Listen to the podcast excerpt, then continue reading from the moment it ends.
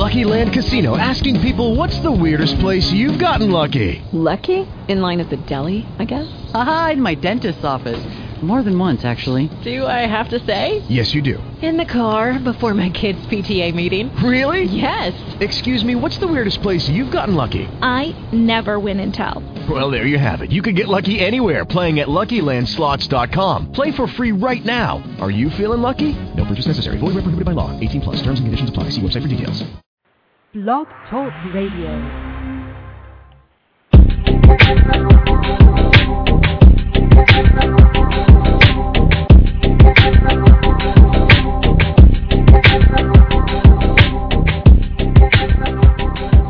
Well, good morning, everyone. This is Stuart Crawford here on Small Business IT Radio for another week. Pretty exciting week. I just was checking online and I heard the uh, the S&P 500 they actually halted trading of futures today. So the market turmoil is continuing. We got customer needs still going on, and we're here still on Blog Talk Radio uh, for our weekly webcast here on Small Business IT Radio. Again, my name is Stuart Crawford, and I'm broadcasting from Calgary, Alberta, Canada. Uh, and we got a great panel of people, uh, professionals, uh, brought together today to uh, talk about, you know, what does it take to be professional in the IT industry, especially being small business IT providers or IT partners. We're going to discuss professionalism in today's IT community. Um, you know, you can be a small shop and still be professional, and how do you deal with the small IT consultants who are not professional? We're going to hopefully get around on a lot of these questions, but let me just bring you up to speed here on um, on our program for today. Again, we are on the Blog Talk Radio Network. The chat session is now open uh, through blogtalkradio.com. So if you want to get on there and ask any questions, you can do so.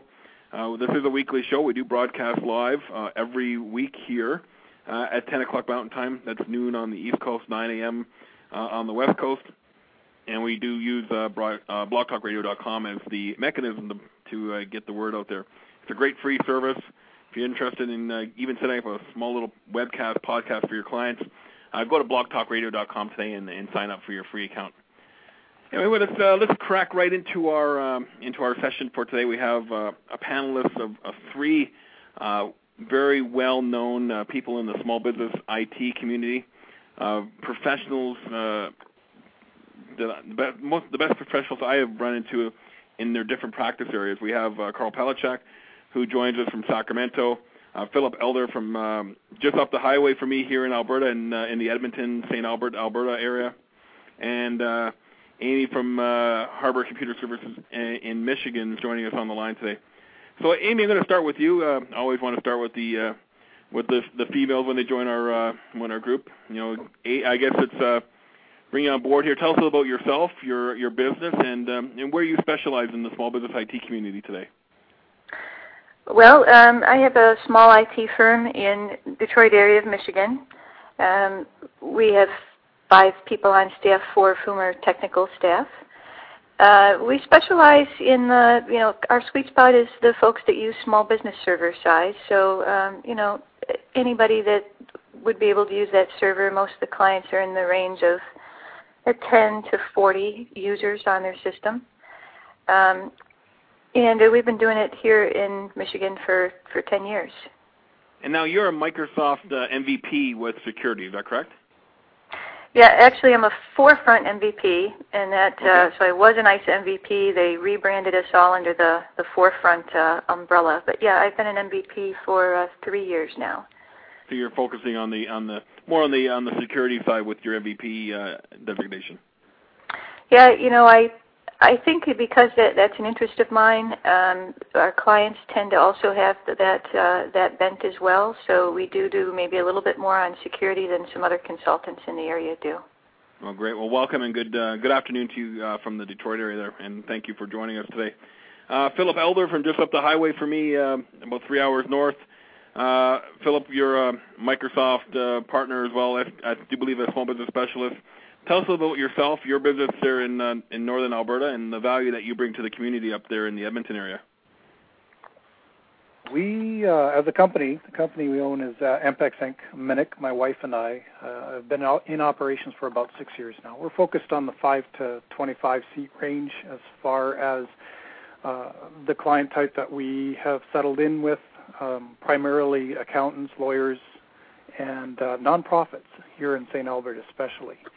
Uh, we do focus on small business server. Uh, we have done that for quite a number of years. Find it meets uh, pretty much all of the needs that we find in our small business clients, and we have a few technicians that float in and out as we get busy that we can call upon when the time or the, needs dictate.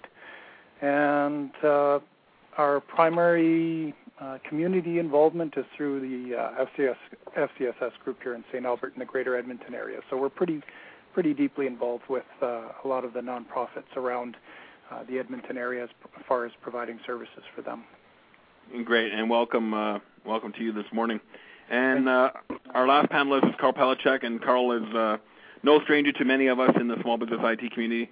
However, I do believe Karl, a first-time uh, panelist here on Small Business IT Radio today. Yes, and thank you for having me. So, Tell us a little bit about uh, your business. You got a couple of different things on the go there, uh, but you started off as an IT uh, professional way back in the day, and I do believe you're still doing that today. But you're spun off to a number of different interests as well. Yes. Uh, we started out with KP Enterprises in 1995, and we're currently seven people, and we design, build, and support Microsoft networks in Northern California. So we're we're heavy into the SBS space, although we have a number of clients who are 50, 60, 70. So obviously we're not putting them on on SBS. And um, but we're we're going out every day and and still you know doing the technical stuff. On the side, I also have written a couple of books, and so I have uh, a website to to promote those books and and do a little bit of educating here and there where I can. Great, and know Karl, you're one of the well-respected uh, leaders in our community. So, welcome to you, and uh, thank you for joining us. So, guys, let's just start right at the beginning here. Um, one of the things I see uh, consistently throughout small business IT professionals, you go to conferences, if you uh, attend the local uh, user groups, like Philip mentioned uh, in the Greater Edmonton area, uh, there's a, wide range of, uh, I call it the the techie type folks, right up to uh, the flashy sales and marketing people, you know, that have the shiny, the, the nice suits and the shiny shoes.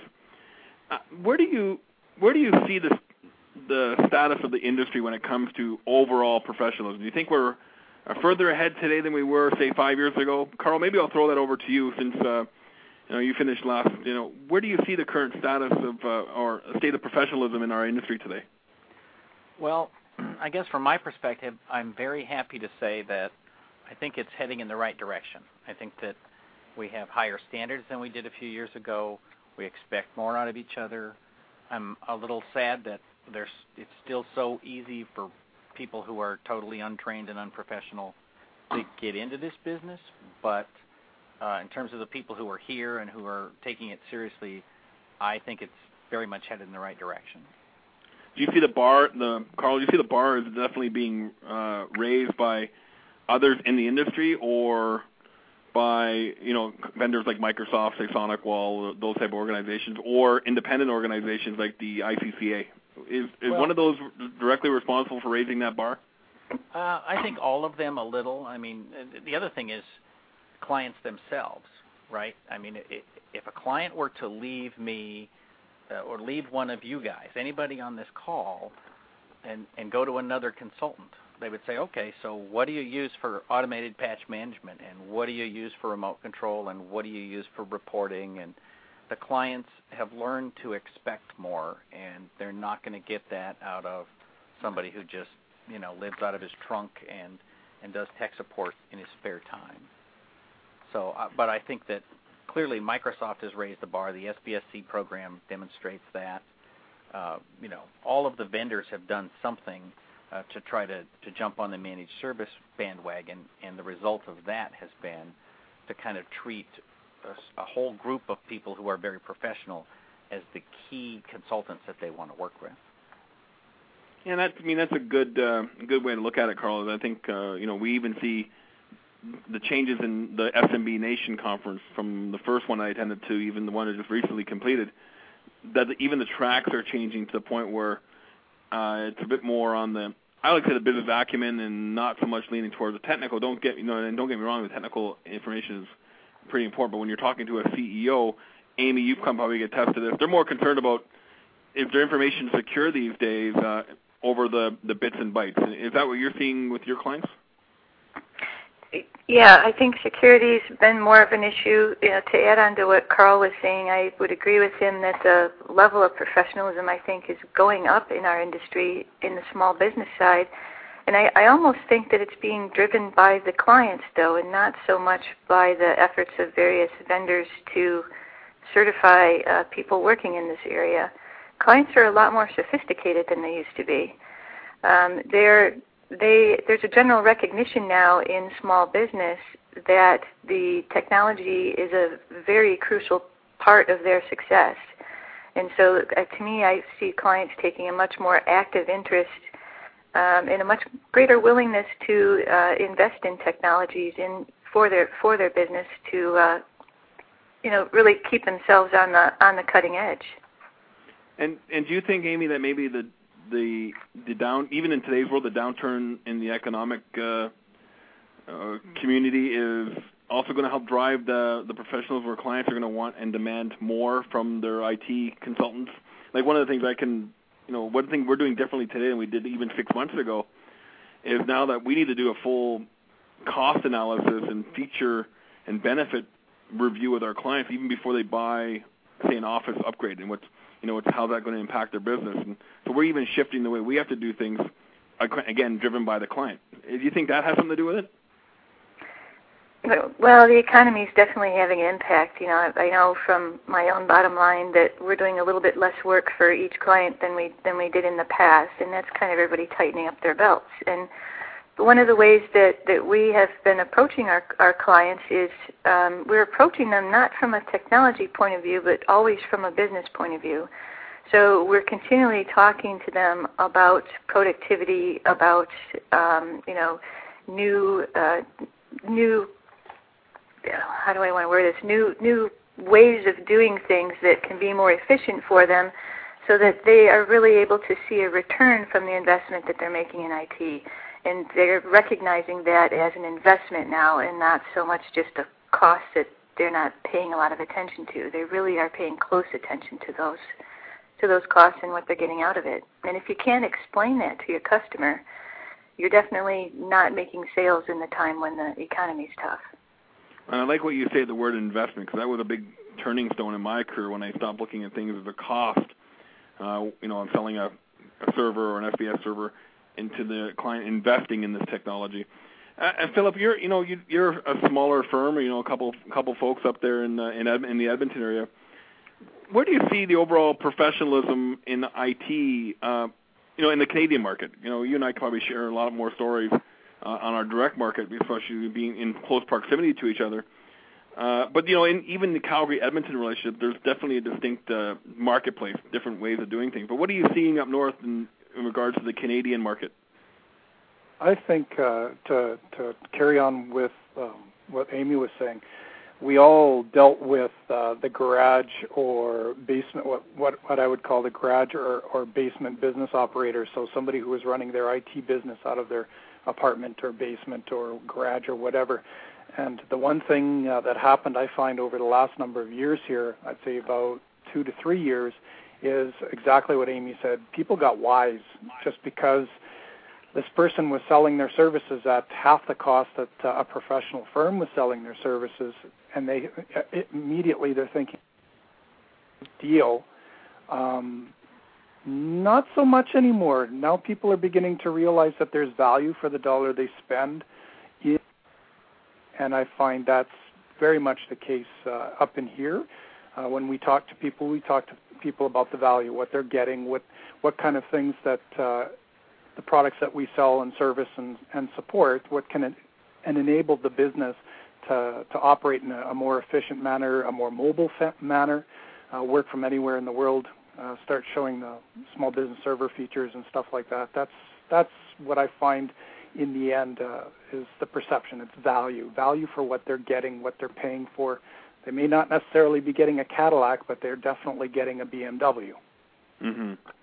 One of the one of the things I one of the things I always see guys is uh, just a, even in mindset is um, you know the world's going global. We're seeing we're definitely seeing the impacts of globalization, even in the economy and how markets fluctuate so so rapidly. But even how customers use data and how offshoring is becoming more and more uh, prevalent in our industry about offshoring tech support and uh, all that stuff happening. The whole shift of how people do business is changing, and uh, professional organizations get that uh, whole change. Karl, you know, how important is it to your organization that you embrace the the changes in the world? And do you do you feel that the I mean, I'm just gonna. I mean, I'm looking at your blog post from you know on September 19th, what kind of kickstarted this whole thing. Uh, and I really don't want to use the word trunk slammers and single point of failures if I can help it. But do you, do you find that a professional organization you can keep up with those changes faster? Say maybe over, uh, you know, uh, you know, there's a, there's lots of good one man operations up there, but you know those ones that we can call the single point of failure or the trunk slammer. Well, I, you know, I think part of it is that if you've got three or four or five people, you can literally hand a technology to somebody and say, "Here, Stuart, go learn this, and then you're going to teach the rest of us." And you know, everybody always has a learning curve, and if you're teaching yourself, whether it's you know InDesign or the new version of of some Microsoft product, whatever it is, the first time you jump in, you're just going to have to climb that learning curve. And if you can hand it to somebody and say, "All right, you go learn this," then you bring it back and teach us. They, there's always five or six key things that takes everybody to the point where they get it, and then they can learn much faster after that. So, I think that size helps with that. But in terms of the question of professionalism, you know, the habit of taking on new technologies, the habit of going and getting the certification in the latest stuff instead of the older stuff is a habit that will automatically put you ahead of the crowd. And a lot of the people who never ever move, who always stay doing the exact same thing year after year, they're there because they don't have a habit of moving. So, so they just stay there, and uh, they do as much as they can as the world swirls around them. So, one of the one of the things I always joke around with Karl is, you know, we know some people in, the, in our market here. If we can install Windows 95 and NT4, we'd uh, we continue to do that. Not our not us personally, but I know some people that would oh, would yeah. do that. Uh, Amy, maybe uh, anything like, you would like to add to Karl's comments there around uh, you know keeping up with technology. Yeah, you know, I was when he was talking, I was thinking about um, my own hiring preferences when I'm going out to look for people and um, I'm always I'm always addressing folks that are yeah they they present themselves as a technical person, but that's really not the skill I'm looking for. To me, it's very easy to find someone who's technically qualified for the job, but it's much more difficult to find a person that I trust talking to my client.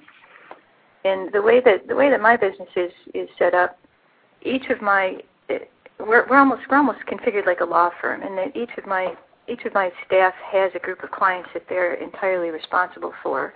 So they are they are the face of the company, and they have to be able to interact with the business owner. So in a small business environment, you know, we we are talking directly to the owner of the business when when we're talking about the technology and um, what it's going to do for them. We're not we're not so much talking you know IT person to IT person because there isn't an IT person at the business. So we have to be able to communicate on a business level. And I find that skill is the one that's lacking in our community right now more so than the technical skill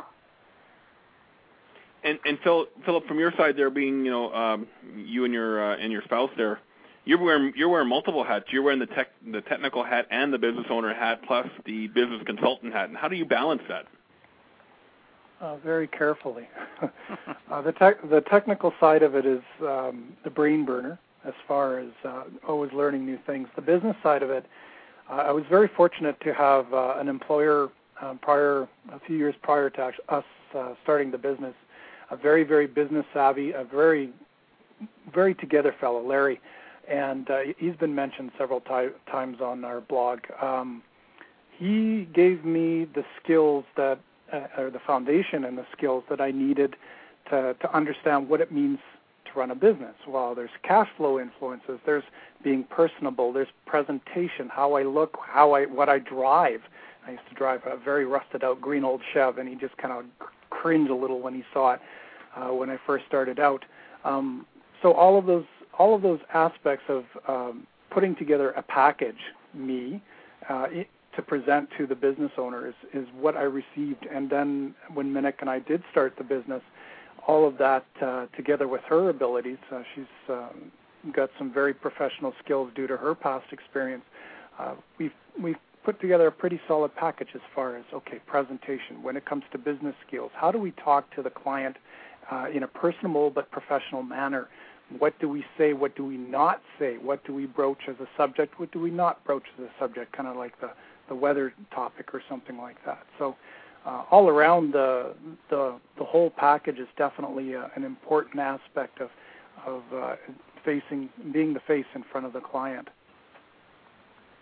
You, mentioned an important piece there, Philip, was about the. Uh, I always call. I wrote an article several years ago called "The Image Factor," and why we need to be, you know, present ourselves in a in a in a professional manner. And you know, you're a great example of you know a smaller operation that still portrays the the professional image. Now, Philip, on your in your company, uh, do you still, you know, you always heard the old analogy, you know, you know, you have to make make yourself look bigger than what you actually are. Do you practice that, or or do you let your clients know that you know what we're a professional small business? They, our clients know about us. Like we're we don't we don't hide anything. We are a we. We're a team, um, Minik and I, and then we have uh, uh, the, the technicians that we include in that team as far as um, the subcontractors. When it's a me, th- there's there's something that that gets missing. I find um, if it's just me, because I am the technical side of the business.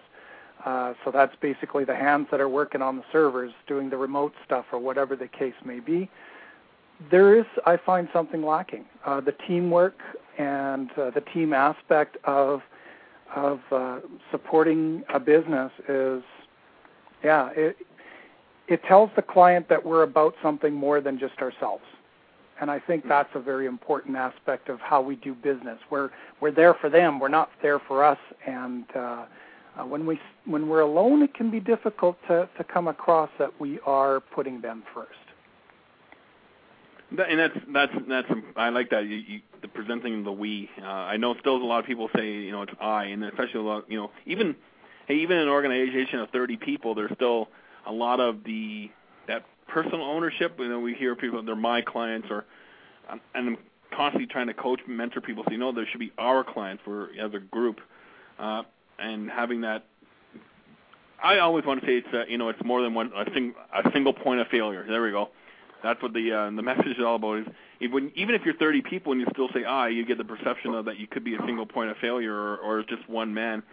And I think business today needs to have the comfort of knowing that there's more than just one person in an organization, organization even though you may have 30 employees, if you present yourself as a single uh, person, that you give that perception out there. Uh, Amy, maybe I'm going to uh, refer this question over to you. Uh, how important is the community uh, and being professional in the community uh, to your business? I know you're very involved with SMB Nation. You're, I see you there every year, and in different uh, groups in the in the Detroit area. Uh, how important is that? Do you use the community and when you're talking with clients and uh, to make your business, uh, you know, p- draw upon those resources to help your business? You know, I've tried to convey that to clients, and um, I'm not sure that that message really gets through to them. But I I do believe that it is the being active in a wider community is has added a lot to my business um, it it definitely gives me a, a wider perspective and a greater base of people to to bounce things off of because it you know it doesn't matter if you have four I, four IT staff like we do we still sometimes run into that point where where we're stuck. Or we want to run an idea by you know somebody else because in a company your company always develops a certain culture. And you know that that uh, the way that you would do things ordinarily isn't necessarily the the best thing for an individual client. So when we think we have something like that, I do go out there and, and ask people, you know, what about this situation?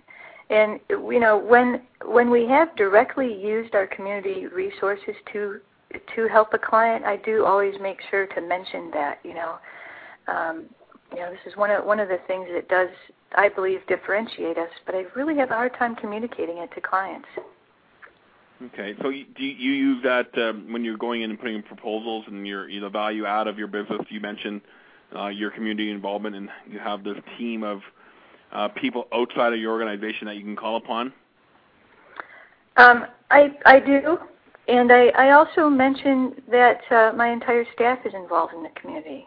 So in fact, um, that's one thing that we actually feature pretty prominently on our on our website that we point potential new clients to, and we say, look, you know, these these people are not just propeller heads that are on our staff; they're actually um, have a passion for this kind of work, and they show that by participating in various activities going on in the IT community. And you know, because as a, as an employee in, a, in an IT firm, that's really all volunteer work that you're doing you know, as a boss, I'm not necessarily paying my people specifically to go to user group meetings or to subscribe to mailing lists online, but they do that because they have a passion for the work that they're doing. So that's the thing that, that I try to focus on and say, you know, we're not hiring just an IT guy, we're hiring people that have a real passion for this kind of work. No, that's wonderful. I mean, I I love that because um, when you get everybody involved in the community, of course, it helps with the, business. The clients pick up on that, and I like how you mentioned the word passion.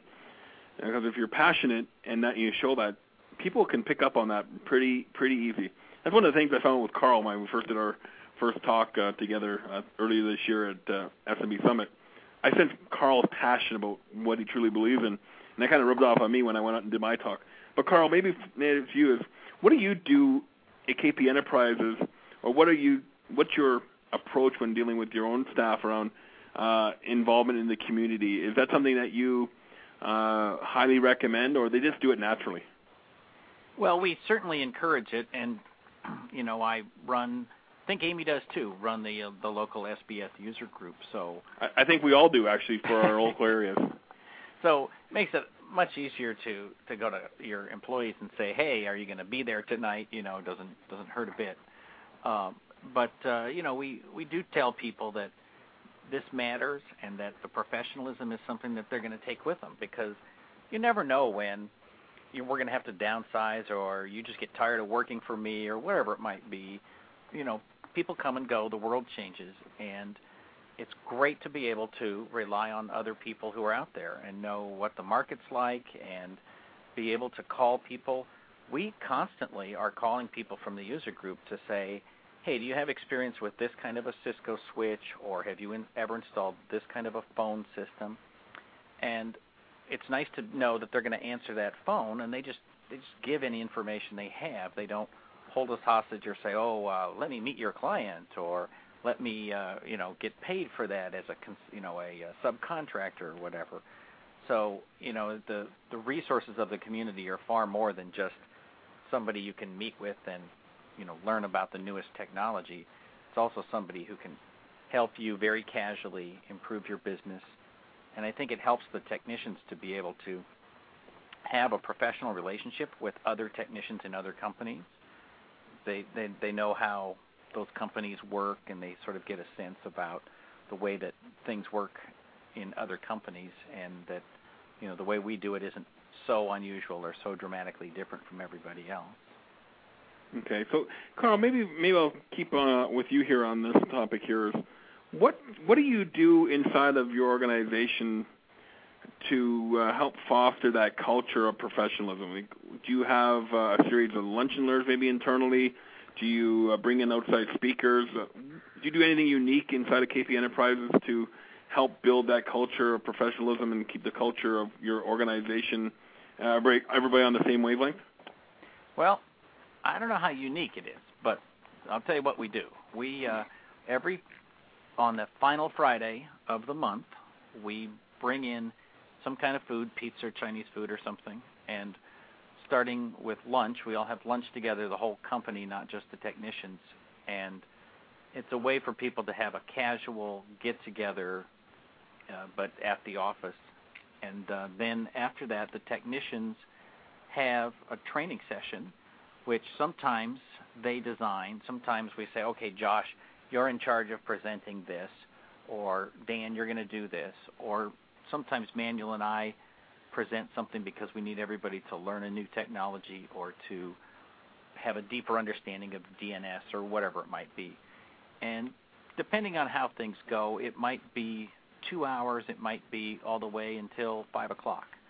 But every Friday or every final Friday of, of every month, we do that. So if you're ever in the Sacramento area and you want to, some free training, just wander by our office. But um, we also encourage them to buy books. We will reimburse our technicians for books. We've never had anybody overwhelm us with lots and lots of requests that were unreasonable because they tend to buy books and then read them, and then with luck they go take an exam. And um, it, sometimes it's hard to get them to actually take the exams, but we do encourage that. We pay for exams, we pay for the the tests whether they pass them or not, and we give them a raise if they pass them. So it's it's actually the only way for a technician to get a raise in our company is to pass an exam.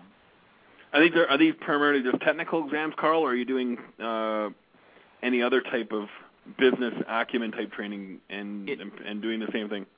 That depends on the manager. So if if somebody's trying to learn a specific thing, and and you know we have people sometimes you may or may not know this. Some technicians tend to be ADD, so they need a little training on on focusing or or management type skills where where they're going to be able to use it to take themselves to the next level. And so if if there's something like that that we think is useful for their career and for us, uh, we will also pay for that. Okay. And Amy, what are you guys doing in in your company there in uh, in the Detroit area? Something similar, or you have a total, complete different uh, approach? Uh, well, it's actually kind of similar, but we actually meet uh, two Monday mornings of a month, and uh, one of those is uh, technical training, and the other one is client review, and we do our client review all together. So each of us sits down with our you know book of clients that we're responsible for and tells the group what's happening with that client and you know where they're going, what their concerns are, what kind of issues they've had recently, and it so we really get a good conversation going, um, and it uh, I think it helps us present the same kind of uh, solution, same kind of image to all of our clients because we all know what everybody's doing, and it, we get really good conversations in that meeting. Um, and then technical meeting, like Karl said, we, we kind of do the same thing. We either have uh, one of the technicians present um, something, or um, a lot of times I do it myself. Sometimes I just make everybody sit down and watch a particular webcast that Microsoft puts out because I thought it was really, really, really good and on point with uh, something that we've got upcoming. So we do a variety of things in that technical training. But I think both of those meetings are, are really important. And I, you know, going back to stuff that Karl and Phil both talked about, um, the business acumen side, um, you know, I, as IT people, it's it's often interesting to find out where people got their business acumen from. You know, Phil mentioned a previous employer, because it's not something that uh, that we're trained in when we go and you know you, go out to be an IT person, it's just you know tech class, another tech class, another tech class. They never talk about talking to the business owner or, or thinking about things from a business point of view. Um, in my my own situation, I think mine came from twofold, in that I actually have a background in economics, and um, one of my first IT jobs, when I made that jump, um, after a while, I ended up, ended up being the person that had to go out and talk to the clients that were that were unhappy with service. and so, you know, I as an IT person, I had to go out there and fix the IT problem, but I also had to fix the client relationship, and that did so much for me. And it was really a happenstance situation as an IT person that I was able to rise into into doing that doing that job level, and my my boss let me have that opportunity. But there's really no formal training in that, and that's really unfortunate. Now, you you you brought up a good point there, Amy. It's around you know I'm starting to see more and more of that in the in the small business IT space, and some of our larger competitors here in our market have been doing it for years, where they have the the 150, 200 and some odd employees on staff. But you you mentioned uh, your background, uh, and using your previous skills, and and, and Philip has mentioned, uh, you know, a, former employer has coached and mentored them. Is how important, Amy, is it for you uh, when you're looking for people to have other skills outside of you know technical? Maybe they have an accounting background or uh, you know sales and marketing when they're you know and talking to clients now about how you know technology affects sales and marketing, but be able to t- talk the lingo, sales and marketing or accounting. Yeah, none of my staff actually have that kind of background. So um, what I I think I I think I do it by just leading by example, and I try to be that mentor to them as as I was mentored. So uh, initially, you know, I'm going out with them anytime there's a business meeting with a client. I'm at every single one of them for a while, and then eventually um, I kind of wait for them to take the lead, and eventually they start to tell me, "Oh, I was I was talking with you know so and so, the business owner, the other day, and, and yada yada." So eventually they begin to take the initiative on that, just as they take the initiative on the IT side. Um, you know, because they begin to see that that's a regular way that, that we do business. So in my hiring, I'm, I'm looking for people that have personality as well as well as IT skills because I can teach somebody IT skills, but I can't really teach somebody to be uh, concerned and concerned about someone else's business and be a listener on the other end. So those are skills I find that they have to have out of the box in order to then be able to grow uh, into their job position.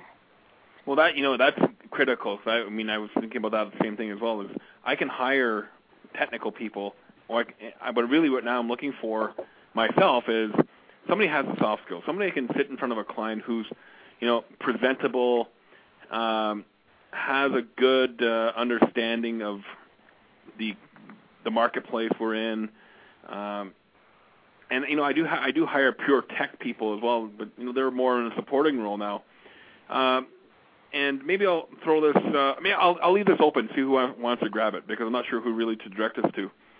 In, your hiring, are you looking at hiring now more account rep manager type things, or and then having techs as supporting, or are you still looking at hiring people that can do both? Who wants to grab that? All right. Well, my my company's small enough that I I look for people that have both of those both of those skills, and they don't necessarily have to have both sets the day I hire them. But I I want in I'm looking for I guess I'm I'm looking for a certain personality, a certain a certain uh, ability to listen, a certain interest in in the areas even outside of technology. So um, for me, I, I'm looking to hire someone who has a little bit of both skills. And I heard Karl in there with uh, with something that uh, he was going to start with. Well, just uh, you know, I think that that what we do, again, being small, uh, like Amy, we we start with somebody who obviously is going to be able to do the technical side of things, but uh, to, some people take to the the softer side of the business, and some people don't. So you know, we we try to move people in that direction, but we also do personality profiles, the DISC system profiles, so we have a sense of whether people are going to be interested in that. And when you know we engage them, and there are people who just honestly want to sit at their desks. One of the questions we ask at the interview is if we had a position that was 60% inside and 40% at the client, versus a position that was 60% at the client and 40% inside, which would you choose? And technicians overwhelmingly, man, they they want to sit at their desk, head down, and not talk to people. And so, you know, we're we're always on the lookout for somebody who is able to have the conversation Amy was talking about, where you can go to a client and look him in the eye, and you know, wear an ironed shirt that's not all wrinkled, and you know, present the company because it's it's far more than just being technically competent. And I think we get carried away in our business sometimes that technical prowess is going to win the day. But um, I think technical prowess helps you solve a specific problem, but it, it's it's more than just solving any problem on any given day. You you really need a whole bundle of skills, and some of them can be learned, and some of them just come when when they show up on the first day of work. So Hey, Karl, I think that that shirt needs to be a little bit wrinkled, or else they may not see you as a as a as a competent IT person. They're going to look at you askance, like maybe you're just a sales guy. hey, hey, hey, hey, hey! Now, someone hold that comment here. You know? I think you know there's some truth to that, but I have to tell you, we've had two technicians where we have literally told them, I don't when you go when you get back from lunch, I don't want to see you wearing that shirt. And and you know, we've we've had two technicians that Manuel's actually given them 20 bucks and said, "There, go buy a shirt." And then I'm going to take 20 bucks for the shirt on your back. I don't ever want to see it again. So Well, that you know, that draws a, a good point here, uh, guys, is that uh, professional image. Uh, and you know, you, you can have a uniform and I know lots of uh, IT shops uh, locally here that um, they get the the button down collar shirts and with their logos and and uh, they have policies around you know dress slacks and and, and dress shoes. Uh, that's one way of looking at it. I think we're I don't think we're anywhere where we were when I first entered this uh, industry. I worked for a company that you know what Monday to Thursday it was suit and tie. That's the way. But that was the image we were working in the banking industry. We had that image we needed to portray of being professional because when we were dealing with, I guess it comes down to knowing your client. Uh, Philip, maybe I'll, start with you and we'll go around the horn here. Is knowing your client, to, and you mentioned not-for-profits and, those type of businesses. I'm sure you can get away with having a you know your uh, company logo shirt with dress slacks. But uh, on the other hand, did you ever run across where you needed to, you know, dress up to you know fit into a uh, client's culture, or how did you cross that bridge? I think the only firms that I can remember uh, where an eyebrow w- would have been raised, let's say I was crawling around in a ceiling prior to going to visit a law firm, um, uh, then yeah, I would probably have to bring a change of clothes and get cleaned up, excuse me, and uh, get a, a pair of slacks and a dress shirt on. Uh, tie, not necessarily. I find most small business owners and uh, business runners, managers, our primary contacts, partners, are pretty relaxed uh, the exception to that is the is the law firm type of setup, but then their presentation to their clients, they're in shirts and ties, and they're wearing the Armanis, and the, depending on the style of firm and the style of law that they do or type of law that they do. So uh, for the most part, nonprofits, it's jeans and a t-shirt. I, if if I am crawling around on the floor and doing a whole bunch of dirty work, I'm pretty comfortable as long as I clean myself up. I can walk in. They really like the the Microsoft Geek shirts um, pretty much anywhere I go with those shirts on, they're acceptable. They really like them. They get a laugh. We get conversations going, that kind of thing. Uh, but for the most part, for us, it's uh, a beige pair of pants and the black uh, um, Microsoft Small Business Specialist shirts, or Microsoft Certified Professional, or but those button-down black shirts that we get from Microsoft. And if uh, it comes to our technicians, we'll buy it for them. We'll just say, here, here's a couple shirts. Wear those when you go on site. I mean, I'm I'm a suit and tie guy, so you know Monday to Thursday I'm a suit and tie guy. But you know Fridays it's casual Friday. I was looking down and thinking, you know, should I make a comment about logoed uh, shirt? Here I'm looking wearing my Dell uh, Partner Direct shirt today. Uh, and that's that's kind of odd uh, thing for me. But Karl, what about you know image from your your your team there in in Sacramento? Are you do you have a dress policy around uh, you know KP Enterprise uh, logo shirts or or what do you do to you know meet the needs of your client or meet to match the needs of your client when they with the way they look and appear at their office? Well, every so so often when the cash flow is good, we'll we'll throw out some logoed, you know, KP Enterprises logoed shirts. But for the most part, we basically ask that uh, our technicians wear a shirt with a collar and you know business casual dress. Uh, the from time to time somebody will choose to dress nicer than that because of the people they're meeting with or the circumstances. Last Friday we had a client that had a, uh, a vulture capitalist come in and and give they had to give a tour of their entire facility and their data center setup and all of that. And so, you know, we showed up with ties and we were you know looked like IBM from 1956. You know, we we really tried to make it look like we were as professional as possible in order to make our client look as good as possible. So sometimes you get called on to do that, but day to day it's pretty much business, you know, casual. We we don't like jeans, but but any kind of a you know slacks and a shirt with a, a collar is pretty much all we ask.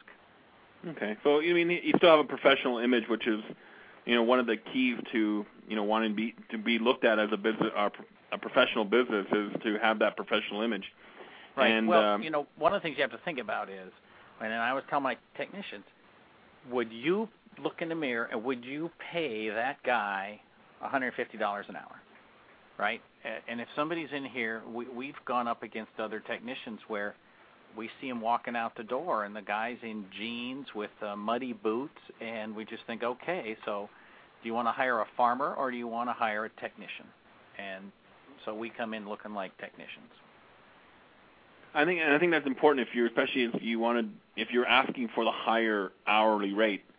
I mean, there's a big difference if I go to my lawyer who uh, does uh, a certain level of services and I see him, uh, you know, in a in a professional office uh, with a professional looking staff, and he says, "Well, yeah, the rate's three hundred dollars an hour," versus the one that works out of uh, uh, the, a single office with the papers all piled up, has no supporting staff, and wants the same amount. I go, uh, I'm getting a professional group for three hundred dollars versus a solo guy here. I think that's kind of the same debate we're having today. Is uh, you know you can be a professional organization and be small and give that professional image, but also uh, you don't want to give that image where you're you're so cluttered and you don't know you don't know if you're you don't know which day of the week it is and you're running around like a chicken with your head cut off, which we see with a lot of the smaller IT shops. Uh, and I think Philip is a great example. Of, you know, you can still be small and still be professional and give that professional appearance. Let's talk about web image here for a sec, guys, because I want to kind of hit this one uh, before we wrap up. Um, Amy, maybe I'll ask you first. Uh, you know, how important is it to you to have the right image on your website when you're looking at the whole image here in professionalism? Uh, because my my sense is before the phone even rings or you get that email asking for your services, you're being scoped out on your website and uh, maybe Googled and uh, and searched it on the web. How important is it for Harbor Computer Services to have a professional web image? Yeah, you know, I just was recently reviewing our website and and making some changes to it, and um, I I actually have to admit I do it myself, and it probably looks like I do it myself. Um, and I, I do it as more out of a, a hobby than anything else because unfortunately I've found that our our potential clients are not looking at the website. In fact, after this uh, meeting, I'm going out to meet with a with a somebody who hopefully will become a new client. And when they called, I specifically asked them if they had if they had taken a look at our website, and they said no. So they're just responding to a uh, mailer that we sent out recently. So, yeah, I, I would love to think that people are, or small businesses are shopping on the web, but I have not, at least in my area, found that to be the case yet. So um, I, I have not spent the money to create a real professional type website. I mean, I think we have a decent website, but you can certainly tell that uh, it wasn't done by a professional firm. That's one of the things I used to think too, Amy, until I realized until I installed Google Analytics and actually found out where people were coming from. And it was amazing. I found out that there was a lot of one one hit hit once and never and never stayed around. So I mean, yeah, it's a couple things we need to look at. Uh, Philip, what are you doing from a on a, a small small shop like yourself for for the web? What do you, you know? You have a blog and you have a corporate website as well. Uh, how important is it to you to have uh, all that information out there?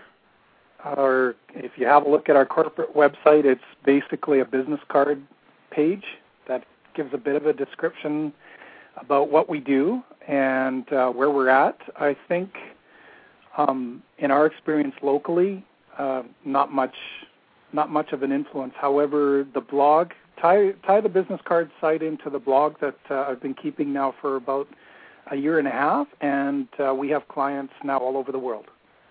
So the the blog is probably the number one uh, eye opener as far as what we're capable of and what we're doing and how we present ourselves uh, in a, a, very multifaceted way. So uh, in that sense, the internet, uh, the blog has been absolutely phenomenal. I and I have to agree with you on that. Is that you know it's again when I put Google Analytics on, I found out people were going to our blog. It was amazing. And Amy, one thing I forgot to mention, you have also have some blogs as well. And how important is your blog to getting information out there? Do you ha- do you find that people are finding you because of the blog as well? Um, other IT firms are definitely finding me because of the blog. um, and uh, IT professionals working for uh, companies that are, are larger than our, our core local base find me through the blog for sure.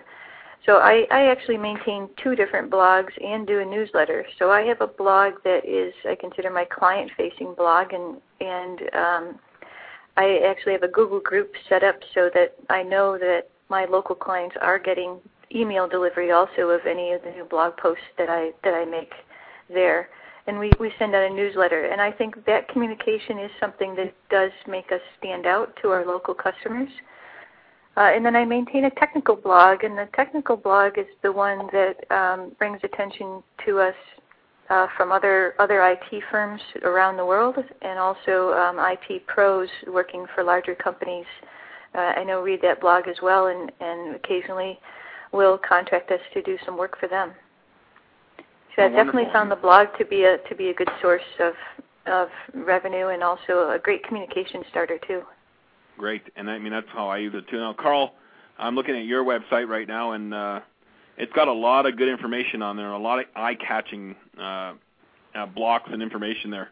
Uh, tell tell us how you use your uh, website to generate business for uh, for KP Enterprises. Well, interestingly enough, you've caught me at an interesting moment in history because kpenterprises.com has always been the site for our clients. And if you go to kpenterprises.net, you'll see basically the same content with but with a whole different look and feel to it. And I like the kpenterprises.com because it's it's more like Amy was describing. It's obviously something that uh, is not done by a professional glitzy campaign manager, you know, from a marketing firm. And I think that that has a lot of appeal to small customers. Uh, they they they like to have a picture there where they say, "Oh, that's the guy who's the the president of the company, Manuel. That's the guy I want to talk to.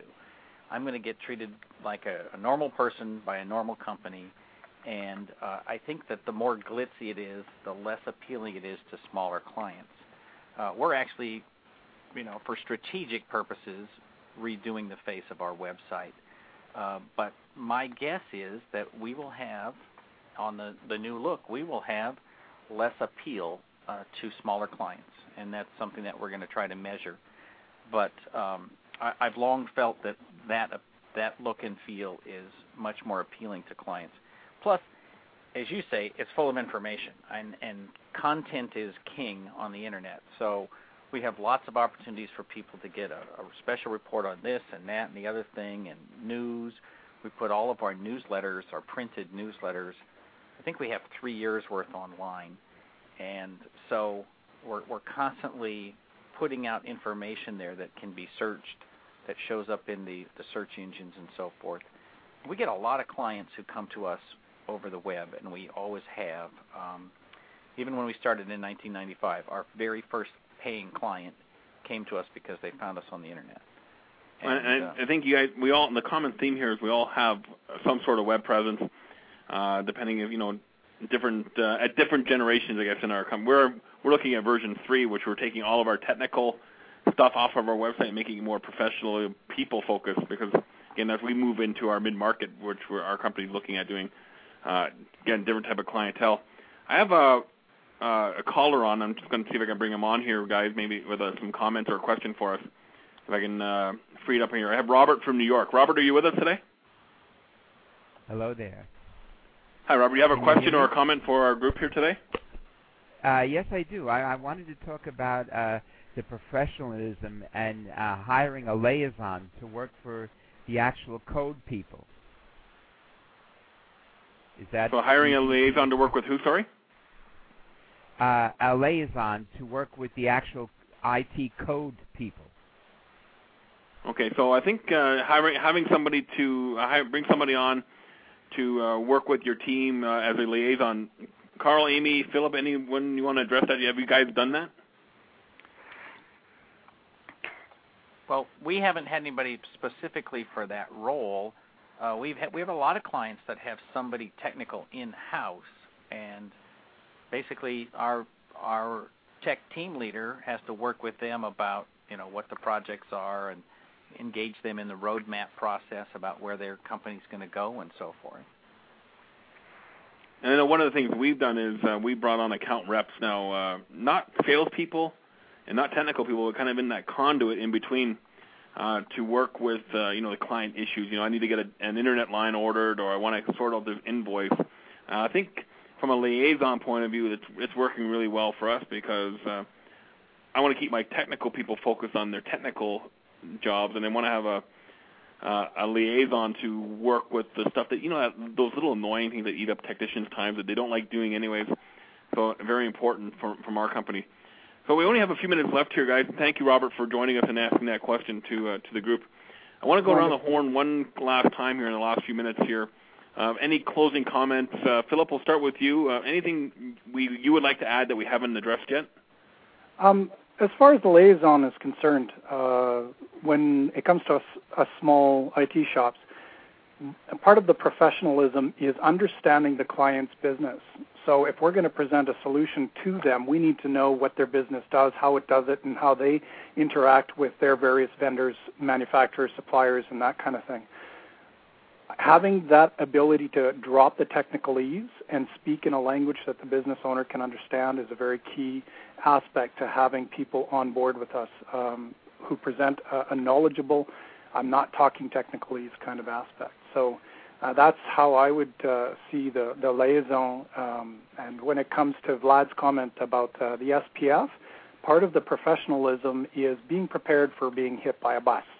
So having things in place, the lawyers are in place, all of the documentation's in place, everything's in place so that if I do get hit, uh, my business partner, my wife is prepared, uh, the lawyers are prepared, and all the information that needs to be done is done and taken care of. There's a succession plan in place and that kind of thing. So, um, being aware of those responsibilities, which is essentially the, our responsibility to our client, is is key to that. Yes, systems and processes are, are critical to success, and uh, and having a, uh, as Arlin calls it at our HTG group, the disaster recovery plan for you as a business owner. Karl, any last minute comments here? We got a couple minutes left. Oh, just uh, you know, I used to have somebody that I worked with who he, in terms of the dress code, he would always say that you should be as well dressed as anyone you're going to meet today. And I think in terms of professionalism, it's probably uh, a pretty good clue for us. We should be as professional as anyone we're going to meet today. And that's well said. Uh, I couldn't agree with you more, and that's why. Okay, yeah, you, ha- you know, I have. I was joking around with the gym and the gym this morning with a guy. Uh, we used to work for a bank at one time, and we used to bug out. The investment bankers used to wear their suits and keep a closet full of suits at the office because, first of all, because they never went home, but they never knew what kind of client they were going to meet with that day. Uh, and Amy, any last minute uh, words of wisdom from uh, from your area there in Detroit? Well, you know, I think I would I would go back to um, how we're going to how we're going to work to develop this business acumen amongst our amongst our technical staff. And I think it has to be led from the top, and that it needs to be a whole culture in your business that this is the way that we that we talk to clients. This is the way that we approach business owners. Um, and you know, it's just kind of a the way that we do business is not just strictly technical. We need to always be asking the question uh, to make sure that what we're what we're proposing to implement actually has a business goal attached to it. Yeah, that's that's important. I mean, having goals and having you know where you want to, you know, direction you want to go is, is critically important. Uh, for everybody on the panel, I want to thank you very much for your time today. It was great having on. I feel very honored to have um, spent the last hour with you on the phone here. Learned lots myself just by talking to you. And uh, feel free to uh, join us again uh, down the road. So thank you very much for your time, everyone and uh, for joining us here on Small Business IT Radio. Again, we are here on blogtalkradio.com every week at uh, noon on the East Coast, 9 a.m. on the West Coast. We do miss the odd uh, Friday here and there, depending on what's happening in the in the corporate calendar, but we try to make it every Friday. So there's a uh, a program that you can listen to. And again, our whole goal here is to help you uh, grow your business. And we're going to have some great uh, shows coming up here in the next little while. Next week, we're joined by uh, some great colleagues of ours. We have Erick Simpson, who's a veteran of our program, uh, Monique Rogers from Bakersfield, California, and Mitch Miller from Topeka, Kansas. We're going to be talking about extreme technology makeovers, and we're launching one in about an hour here in Calgary to uh, to the Calgary Fall Business Market. I'm going to you know talk, talk about marketing and how to get out there and, and spread the word. We're going to kind of focus on the technology makeover. In two weeks' time, we're going to be joined by Microsoft, uh, Ryan Stargart, and Rob Kent, and we're going to talk about software plus services. So we got some great programs coming up. Uh, join us online at smallbusinessitradio.com. Download our previous shows. Put some comments up there. Uh, feel free to send us an email. Do all that good stuff. Again, this program is for you, the IT professional. Thanks to Karl, Amy, and Philip for joining us once again today. Uh, if you want to reach out to them, email us at info at smallbusinessitradio.com. We'll make sure the message gets forwarded on to them. And thank you very much once again for joining us. And we'll see everybody again next Friday, which is our special Halloween show with Monique, Eric, and Mitch.